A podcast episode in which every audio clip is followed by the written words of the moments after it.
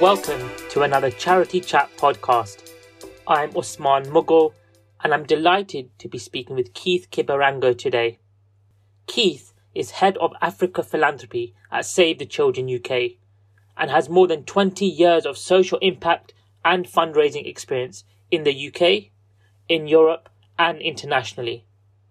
He is a global philanthropy expert who has raised in excess of £30 million revolutionizing African philanthropy, raising more than 15 million in just 24 months at Save the Children UK. In his spare time, Keith has set up Volunteer Visits, a social enterprise that provides volunteers an opportunity to work with disadvantaged communities in Uganda.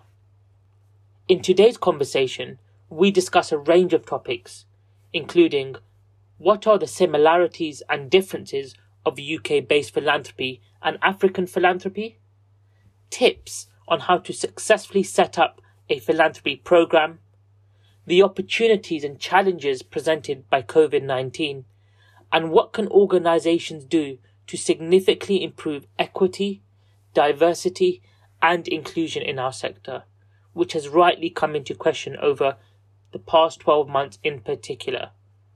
This episode is brought to you by our platinum sponsor, Charity People. So without further ado, let's get into the podcast.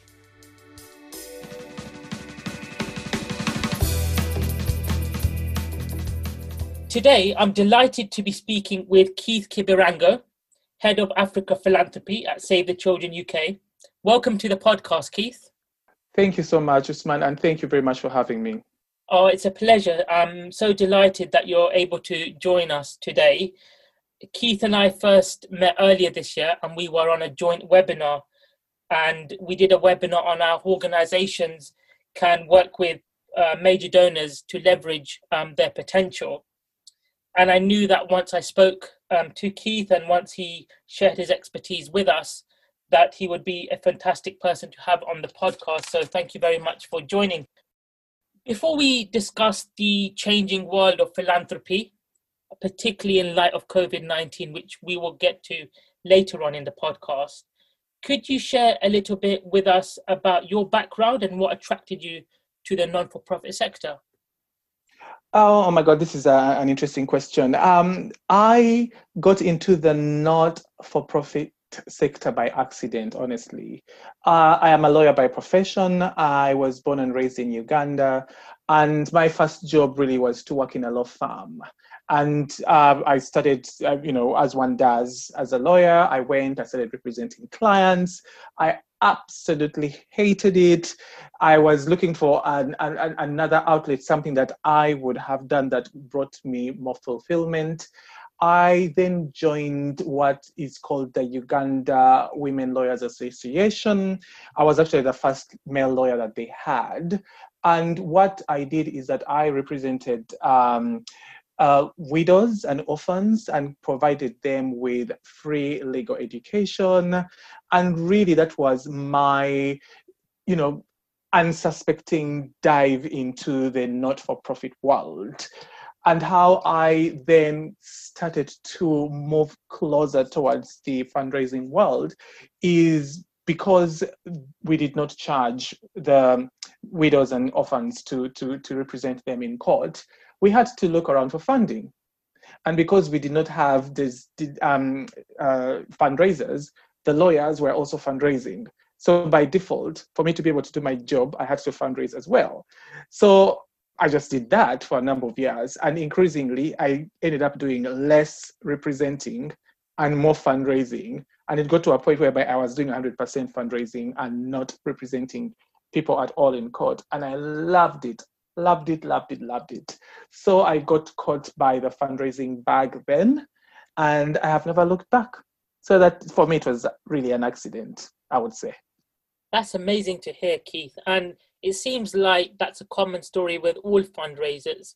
We don't tend to see this as a career path, perhaps very early on in our career, but we seem to, fundraising seems to find us, I think. That's a common thread. I've spoken to quite a lot of fundraisers across the sector, and it's their passion for doing good that attracts them to fundraising, and they end up in, in this space.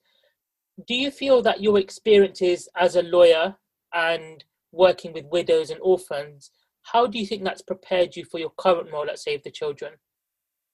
Um, I mean, oh my God, it's it's it's there's a lot of commonality naturally. Um, at Save the Children, we do. We, I mean, we don't only support widows and orphans, but you know, there's a large percentage of widows and orphans that we would actually be reaching to by default. That we reach the disadvantaged, and so I think my background in being able to understand, to appreciate day to day, to be addressing and working with the challenges of you know children and widows prepared me for the role that I'm doing today. So I still refer to those experiences. I still share those stories. I am able to provide an authentic experience to a donor because for some of the things that I am actually fundraising for, I've witnessed firsthand. And I can tell stories from Uganda, from many parts of Africa, which then help to bring the case for support to life. And so for me, I, I totally appreciate, I wouldn't change it for the world, the experiences that I had growing up, actually, uh, but also when I started to work, that it really helps me do what I do now, especially being that I focus on fundraising for um, from Africans. Yeah. I really like that point, Keith, around authenticity. It's important as a fundraiser that you understand the people that you are trying to support and those that you're trying to do fundraising on behalf of. And it really comes across to the major donor that you're talking to as well. They can feed off that energy and understand exactly what you're talking about when you have those experiences at hand and you have those personal case studies as well. Yeah, absolutely, absolutely. Um, and and you know, donors can tell. They can actually tell if you know or you have visited a program. I mean, we all don't have to be from the countries we fundraise for, but like I have found out visiting a program or visiting the beneficiaries does make a huge, huge difference. So I hope that my fellow fundraisers out there who are fundraising for very many causes get the chance to do that, you know, bearing in mind that um, as I'm saying this, obviously COVID doesn't allow us to do that, but hopefully that someday we'll be able to do that soon.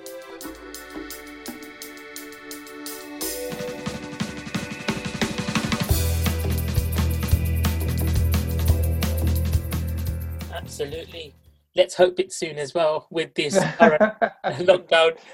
We know that COVID 19 has had a tremendous impact on the world of philanthropy, and we'll get to that in a little bit. But I wanted for you to share some of the similarities and differences between UK based philanthropy and African philanthropy. In our webinar that we held earlier this year, you mentioned a significant difference, and one of the one of those differences was the impact of COVID 19. And you made the point that African philanthropy has flourished in COVID 19 with philanthropists giving up millions and millions of pounds. And while we've seen incredible work done by philanthropists in the UK, it's not up to the same scale. So I just wanted to give you the opportunity as somebody who works for a UK organization, how that differs from the African perspective and the UK perspective. Um, and I, hope I'm not wrong when I say this, but the UK fundraising market is a mature market.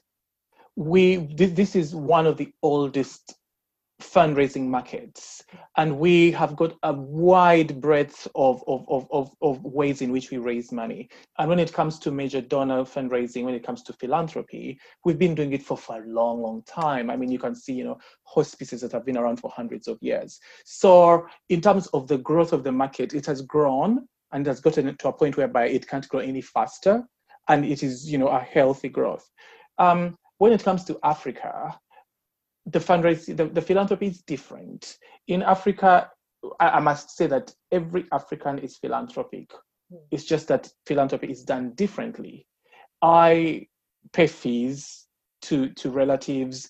I help out to send money back home in terms of people who need food and, and when you go to back home to our villages, when you go back home to our clans and families, everyone gives because that's what it's done. If you don't give, you are literally considered the most bizarre person. However, when it comes to giving large sums of money to people outside your immediate family or community, that is an area that is yet to grow the way we, we see it here in Europe. However, when, when, when COVID hit, we saw how many wealthy Africans, or significant number of wealthy Africans, especially from the bigger economies, gave quite significant amounts of money, and they gave these monies beyond their community and beyond the family that they would normally have been giving. So that has been the really big, big change. When you look at the amount of money that has been given by philanthropists in Nigeria, in Kenya, in South Africa, in Ethiopia, it has really gone way, way, way beyond what people thought was capable of being given on the continent. And it has been a demonstration of actually there is the potential to give on the African continent. It's us as fundraisers to find ways of exciting, of, of, of, of sharing visions, of, of being able to unlock that potential. So that is the difference that I saw. Both the UK and Africa, they both gave. It's just that the growth of the African market was just unimaginable. And on the back of that, Keith, what excites you most working across the African philanthropy sector for a number of years now? As somebody who has worked with major donors, has really invested their time in this space, what do you think is most exciting that you feel that fundraisers that are working in the African market really need to pay attention to?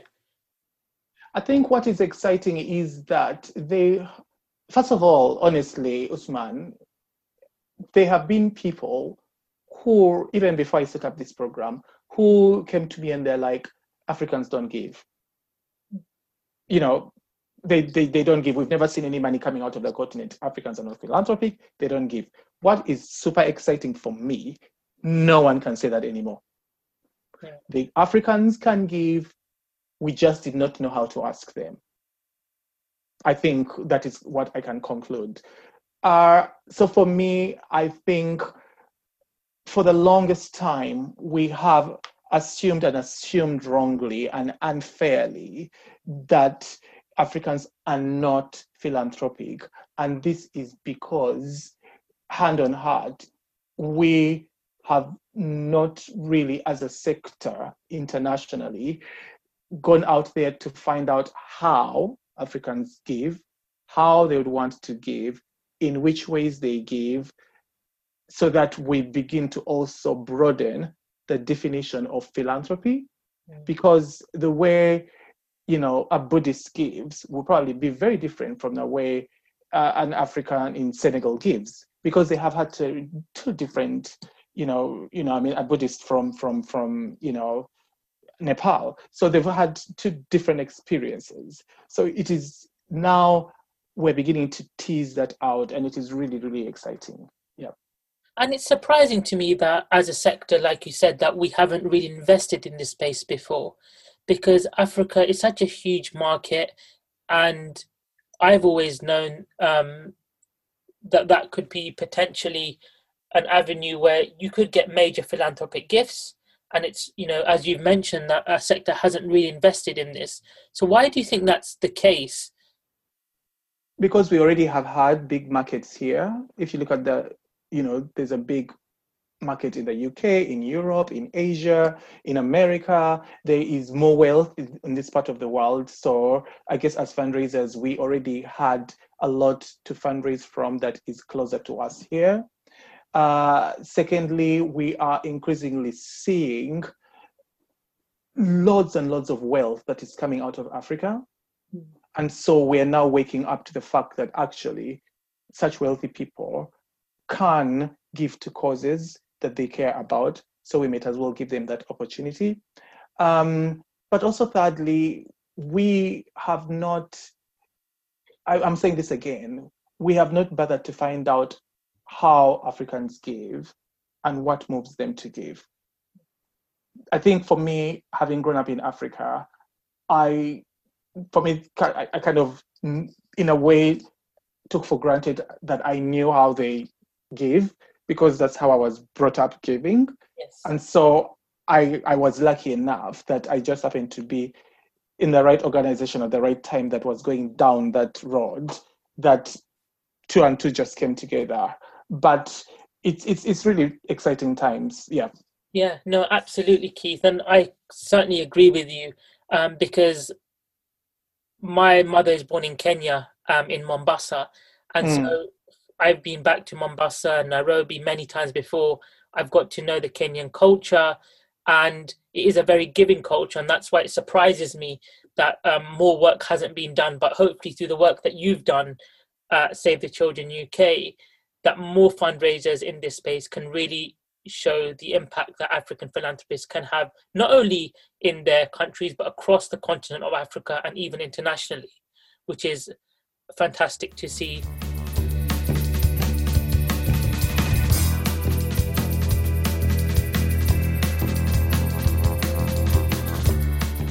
I was speaking to a lady who is based in Washington, D.C., and she is trying to set up an Africa philanthropy program for another organization that is American based.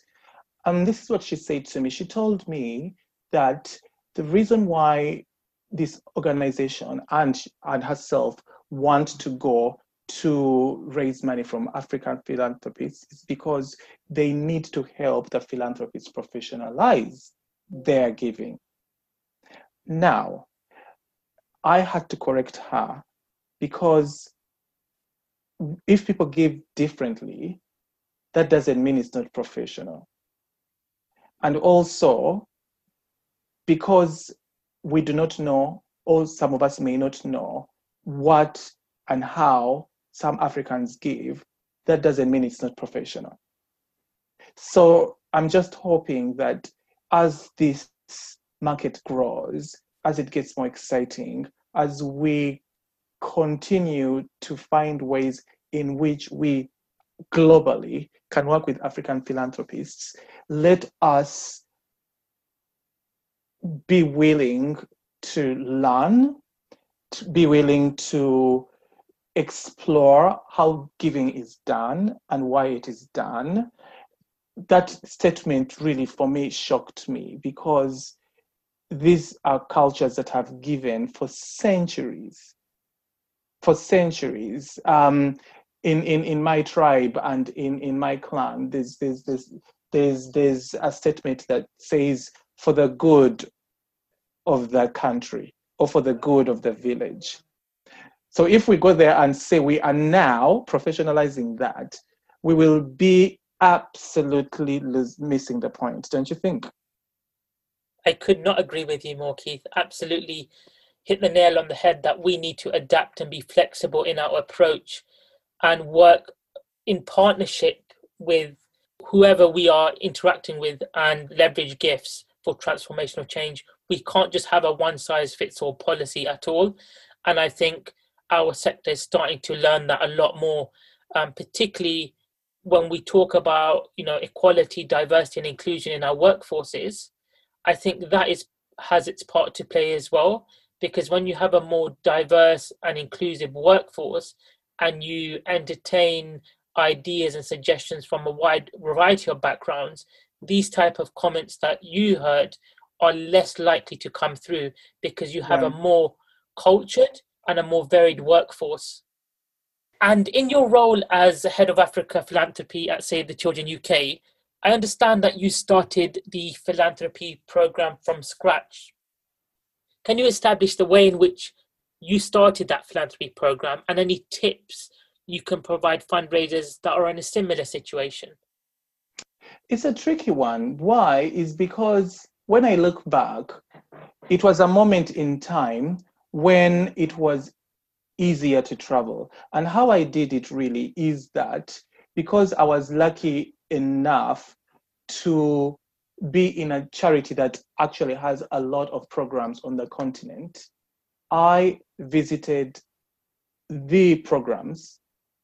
And also, while I was visiting the programs, I also visited the people that were could support those programs in those countries.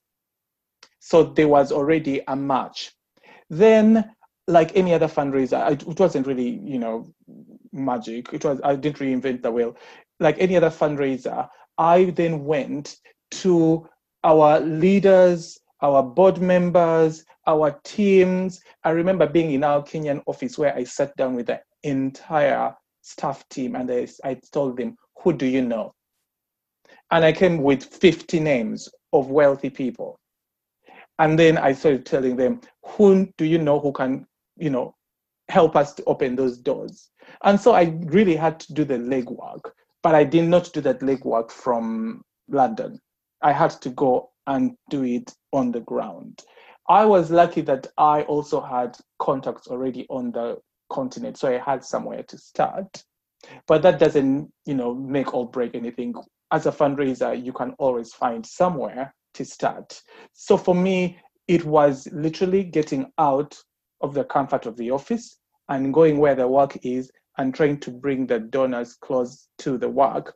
But I also, at the same time, while asking as many people as possible to make introductions. And with time, one introduction became two, two became four, four became 16, 16 became 80. So it's it's it's it's it's it's really it was starting from nothing, literally zero. So something that came across there for me is about trust. So very early on in, in developing a philanthropy program, you are not only building trust with your colleagues in Kenya in the regional offices, but also with the potential donors that you'll be working with and showing them this is the impact that can be made. Is that correct? Absolutely. Trust, but also taking people on a journey. I had to, for some of these country offices, they had never really fundraised before. They had traditionally re- uh, depended on grants from the EU, from DFID, from USAID that they would receive. This was a very, very different way of actually fundraising and we had to go on that journey together because I would describe it, and sometimes they wouldn't get it, I wouldn't get it, trial and error. You know, those few first months were re- sorry were really really painful because it was like mm, I don't know, is is is there you know is is there are any money in this country? And I'm like, yes, there is. We just but we don't know any rich people, and they're like, ah you will know them. So, you know, it just got to that point whereby, you know, when November last year, I had an event and it was hosted by the vice president of Nigeria. The next month, I had an ev- event that was hosted by the first lady of, of, of, of, of Kenya. But that was two, two years in the making.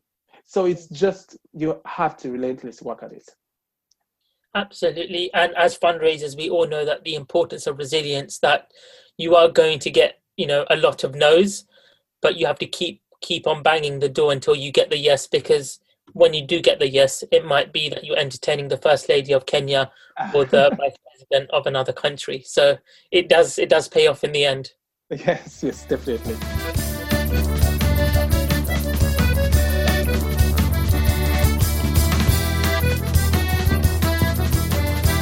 and I think you're being incredibly humble, Keith, with your I I have read that in the last 24 months that you have bought in 12 million pounds. Is that correct? Well, soon to be, I think, 17. Uh, but yes. you are being extremely humble. Can you talk us through that process in leveraging so many significant high value gifts and how you go about not only obtaining them, because that's the start of the journey, as you mentioned, but making mm. sure that you steward them correctly. What is that process like? The process is really all about connections. All the people that I raise money from, I would never have met them anywhere. I had read about them in papers, I had read about them in Forbes magazine, but I had never met them. I had even never thought I would ever meet them. But it is really exciting people around you about the vision. And these people could literally be your board members. And that is where I started. And these board members haven't known someone who knows someone who knows someone who made an introduction. And when this person came in, we then started that very long, slow journey of this is what we're doing. It's something different. Do you want to involve us? Do you want to be involved? I brought in the highest level of, of, of the, the CEO of Save the Children was absolutely involved because I knew that these kinds of people would not meet anyone less. The chairman of the board was involved. And it even got to the level whereby at towards the end of towards the gift being made, I also had the opportunity of introducing this person to our patron, who happened to be Princess Anne. So it is, you know, using all that was available to me, traveling, making sure that they feel special, making sure that they appreciate the work, making sure that I listen to see what they're interested in. So by the time these gifts came in, it had been a whole lot of work put together, consistent cultivation, being creative, exciting the donor, listening to them, responding to their needs, making sure that for that amount of money, you have to be able to respond to what they want. Not what the organization wants, what they want, as long as it fits within the vision of the organization post the gift, you know, the reporting, the recognition, the invitation to other things to do, the interaction with them and the beneficiaries. So it has continued to be a journey that, you know, the gift was just the beginning. So, you know, that is really how I did it. Yeah, I really like those two points, Keith. Firstly, the point that you made about making the major donor or philanthropist understand the vision of the organization and buy into that vision because once they buy into that vision and they wholeheartedly believe in where the organization is going it's more likely that you're going to receive funding than not mm. and your second point is around making sure that the key stakeholders are engaged from the organization and making sure that you do everything in the best interest of the organization, but also the major donor or philanthropist, and understanding that you need to know the philanthropist on a really good level where you can engage with them honestly and openly. Now, shall we turn to the impact of COVID 19? It seems like you can't have a conversation in fundraising or philanthropy at the moment without uttering COVID 19 what have been some of the challenges you've seen in the international slash African philanthropy market that COVID 19 has presented you with? It became really unpredictable for donors. Mm-hmm. Um, it still is unpredictable. Initially, there was this rush to make donations, and they did make the donations. And we were responding i can speak for save the children we are responding to you know ppe the immediate impact. How do we stop the spread? How do we you know make sure that it it it, it you know more people are not dying from that then we're in this situation whereby just when we thought things were beginning to thaw things were beginning now we're going into the second phase but at this point many donors have seen their wealth diminish. Those who haven't seen it diminish, they're still, you know, it's not as easy as it was in 2019 to get a gift because there's a lot of uncertainty. Um, and, you know, those who gave, they gave big, and probably they gave what they had to give for 2020. So there are many conversations we're having now with donors who are like, I did my giving already. I cannot give any more this year. So we're beginning to have conversations about 2021. But then we're also having those conversations when they are still very jittery about what will the year look like. Will my business be okay? Will my family be okay? Will I be able to travel? Will I be stuck somewhere? Do I need to save up for a rainy day? There's so many things that are going on. And also, I wouldn't want to underestimate the power of physical interaction. The events, the visits, the program uh, visits as well, the meetings, they all are fuel that excites, reignites the relationship that donor has with their organization. All those have not been happening. In as amazing as Zoom is, it's not the same thing as you know inviting a donor to one event and they having this lovely, lovely time. So it's it's all that that has made it slightly difficult to have as much success and we are going to have to tighten our belts. We're going to be more creative. We're going to have to work harder. And also, we're in a situation whereby now it's less about the virus, it's now about the impact of the lockdown. More children out of school, you know, malnutrition is on the rise, poverty is on the rise, gender based domestic abuse is on the rise so so you're seeing all these things that are now playing and increasing the need for support. So it's it's all that added together that is just making you know the impact of covid really really unpleasant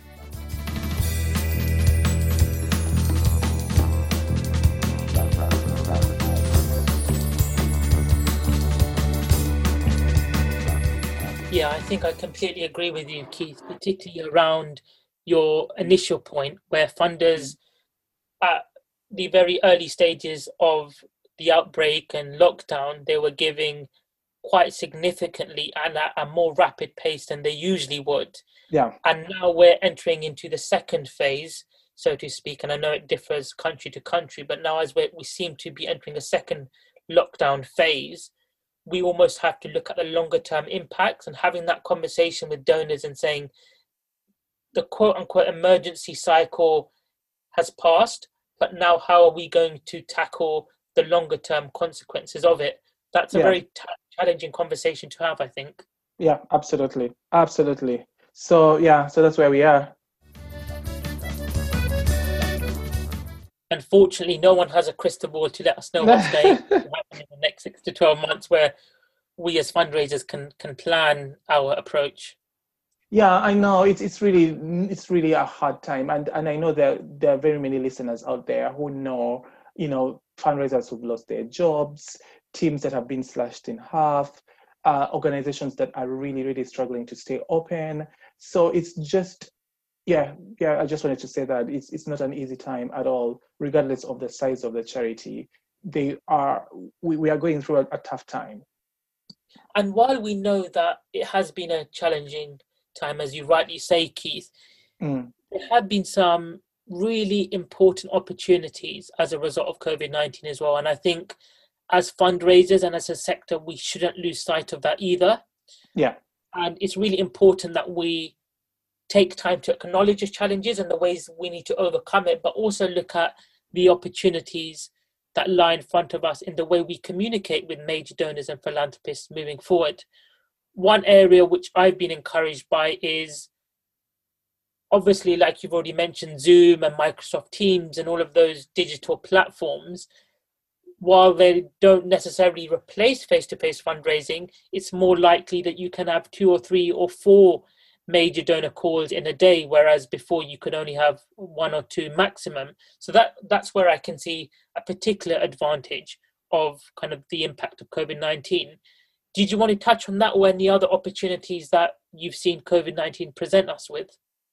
Absolutely. You can you, can speak to you know a, a donor in, in in dubai and one in new york and one in in cape town all on the same day and it would literally you know cost you nothing apart from you know your your sky bill and that is great. It it has you know bridged time and distance and so much stuff that you can do. So on one hand although you may not have that you know contact and that feel of physicality you also are reaching more donors at the same time. Um, and, and and those ones that haven't had time to see you it's also much much it's much harder for them to say, "Oh, I am busy. I'm flying somewhere," because you know they're going nowhere. So we have cracked the technology. We have found out different and interesting ways of utilizing technology to actually come up with some really, really great ways of, of, of cultivating donors. I am beginning to see some really creative platforms that take donors in rooms, they take them out, they share documents, they do that. They, they, they do videos and all that, that kind of tell a story. And also the ROI is great because they're cheaper and you can, you know, replicate them. Uh, webinars, uh, although the shine may be moving off a bit, but webinars still are very vital. I, I, I recall us at Save the Children having a webinar whereby we had someone who was in, you know, in one of the most difficult places to reach in Somalia, speaking to our donors around the world about humanitarian response. That is absolutely difficult to come to bring together. Um, we had, uh, you know, a group of women coming together from all parts of the world that are coming to to, to join the, the, the Save the Children Women's Network. So it's it's that is what is has has been possible. Um, also, donors have there's some donors that have decided to give and to give big and to give smarter because they've had time to stop and ask questions of themselves and then make those donations. So we it's not all doom, doom, doom. There are certain ways in which donors are now giving and they're giving smarter. So it's it's it's it's a it's a win-win. It's I wouldn't say win-win, but there are some really green shoots of hope of working differently that are beginning to emerge out of this. Something that I've noticed working in major donor fundraising is pre COVID 19, it was a lot harder to gain access to major donors. Whereas now, major donors or philanthropists are coming to the organization and saying, How can I give? What can I do to help? And I think it's up to organizations to understand that they have a position of responsibility and to gain trust with that philanthropist because if they do build trust, they're more likely to stick with that the major donor that is is more likely to stick with that one organization for perhaps one two or three years which will be more sustainable for the organization too. Absolutely. And, and you're right. But also i do not want to forget us to look internally that major donor fundraisers also I, I hope we can also use this as an opportunity of keeping talent within the sector um, and you know can we explore you know, flexible working in terms of location? Can we ex- explore job sharing? Can we explore different ways in which we can support our colleagues to stay in the sector, even with difficulty, but to ensure that we are also looking out for their welfare and and and their livelihood. So it's it's in as much as we're looking at donors, we also hope that this can give us the opportunity to look at how we can help our colleagues to be better fundraisers by looking after them. That's an excellent point, Keith, and certainly one that should not be underestimated. If COVID 19 has taught us anything, it's the fact mm. that we can actually work from home and do our jobs pretty well and still bring in the millions of pounds as you have done. so I think you're absolutely right. We need to, as a sector, be much more flexible in not only retaining the talent at the moment that we have in the sector, which is very important, but also attracting it from the corporate sector too, because there's a lot of skills that this sector needs. And if those and those skills can be found in the corporate sector as well. So on job applications somebody doesn't necessarily need a fundraising background to be no. a head of or a director, what they do need is transferable skills in terms of building relationships, you know, leading a team. Those sort of skills, of course, come with the nature of the job, but something yeah. that we should also be looking at is with the corporate sector or any other sector, any other uh, segment of society, attracting good talent. Yeah, absolutely.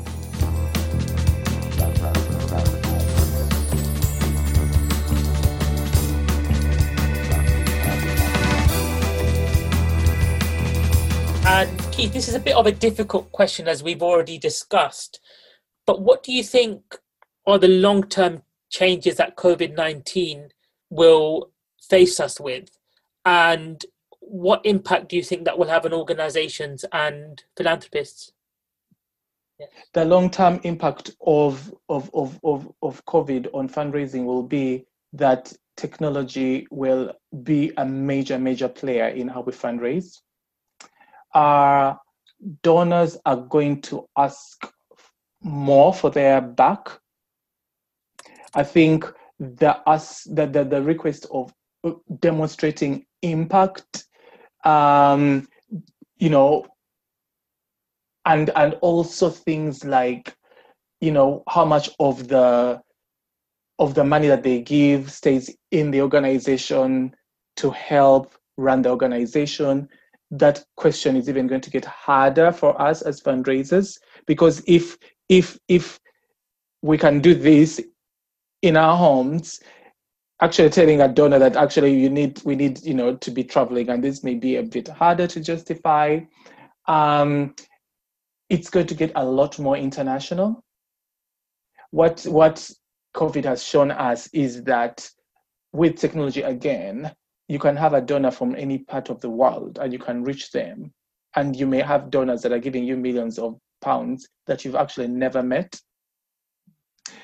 uh, covid is also really changing the structure of our teams.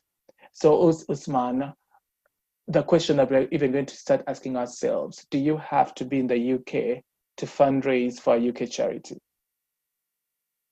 Which is a totally different kettle of fish because it also comes in with you know you know lo- the legal and tax implications and all that. But i know organizations that are already asking themselves that. That is an impact that we that is you know the genie is out of the the the, the, the bottle we, we can't put that back. So so it's kind of something that we have to consider. So those are some of of of, of the things that we have to ask.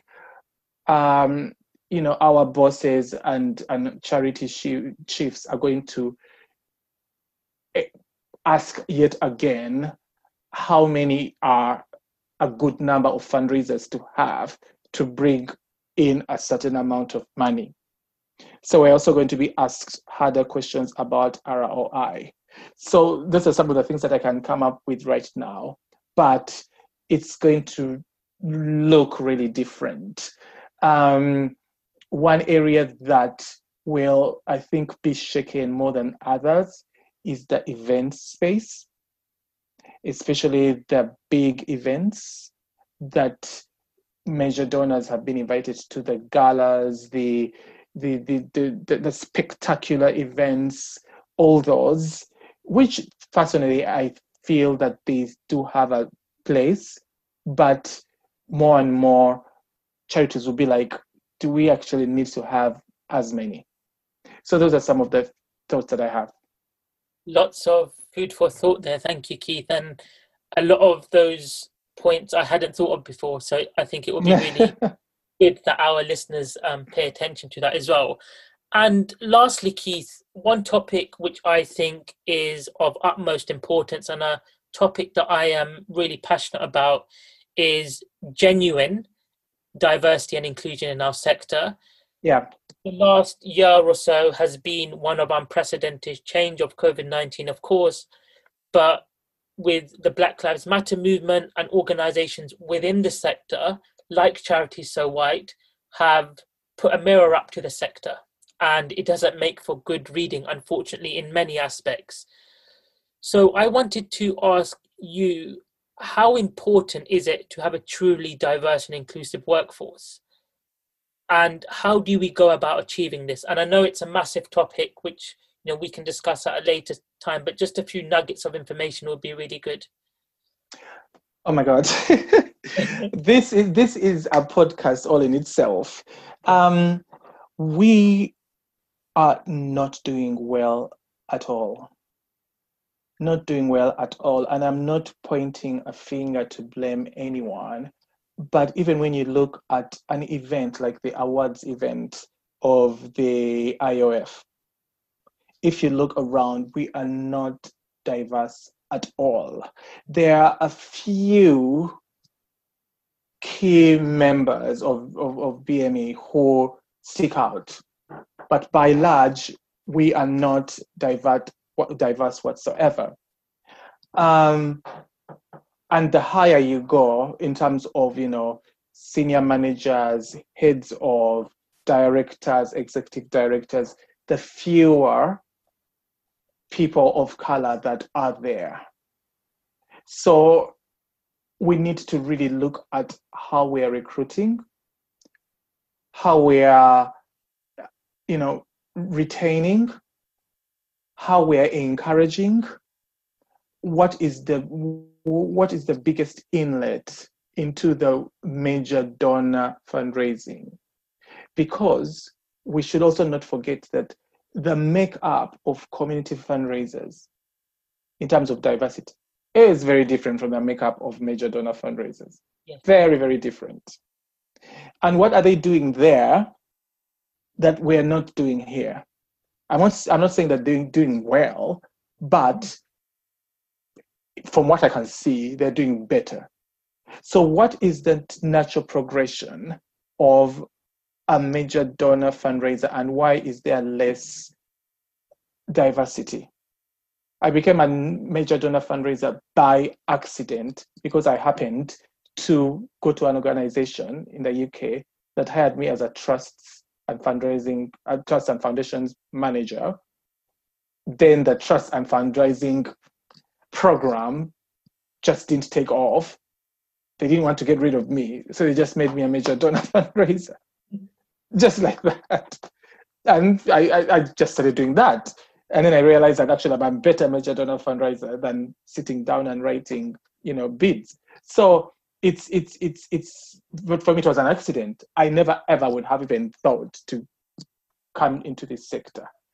So it's it's it's it's just to reflect and to look and as a movement to actually go out and encourage BME people to join this sector.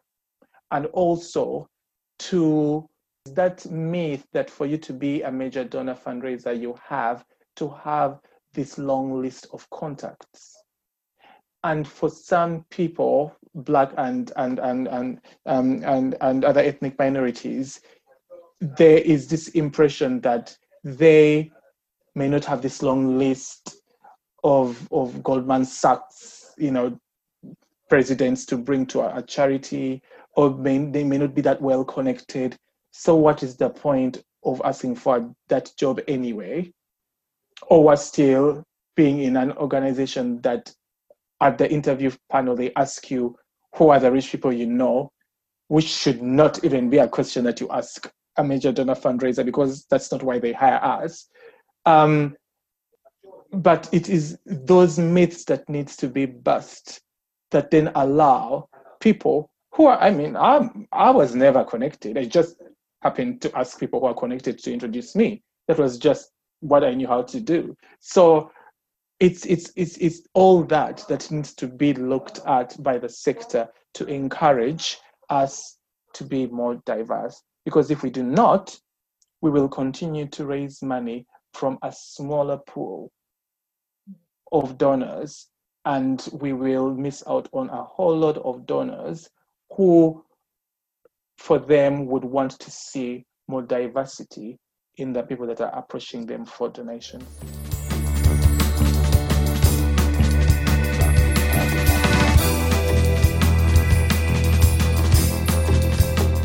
Very well said, Keith. I agree with everything that you've said 100%.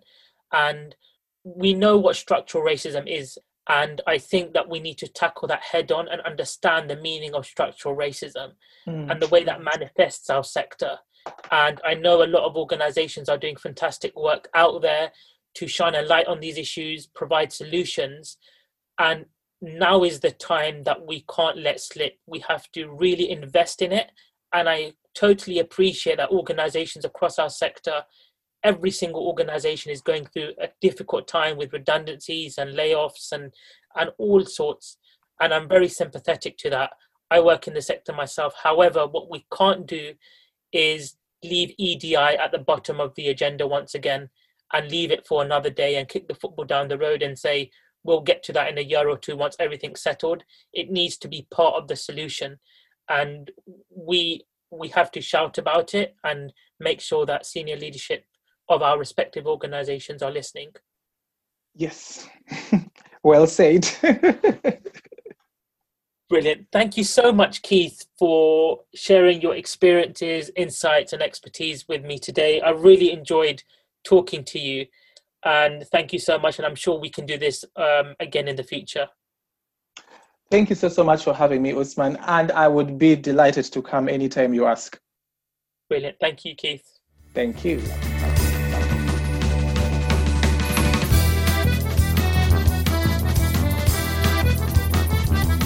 It was an absolute pleasure speaking to Keith today and to gain his insights and experiences of how fundraisers and organizations can navigate the challenges presented by COVID 19, but also look ahead and learn of new ways to engage and develop meaningful relationships with philanthropists. It was remarkable to hear that in such a short space of time, Keith has brought in significant funding from philanthropists focusing on networking, building trust, and sharing the organization's vision, which philanthropists could buy into. Keith also spoke eloquently about what organizations can do to be more diverse and inclusive, including ensuring working practices are flexible and busting myths of who can be a quote unquote successful philanthropy fundraiser. Thank you for listening and that leaves me to thank our corporate sponsors, our platinum sponsor, Charity People, for enabling us to share insights, expertise, and best practice across the third sector. Giant Squid Audio Lab for sponsoring our podcast kit.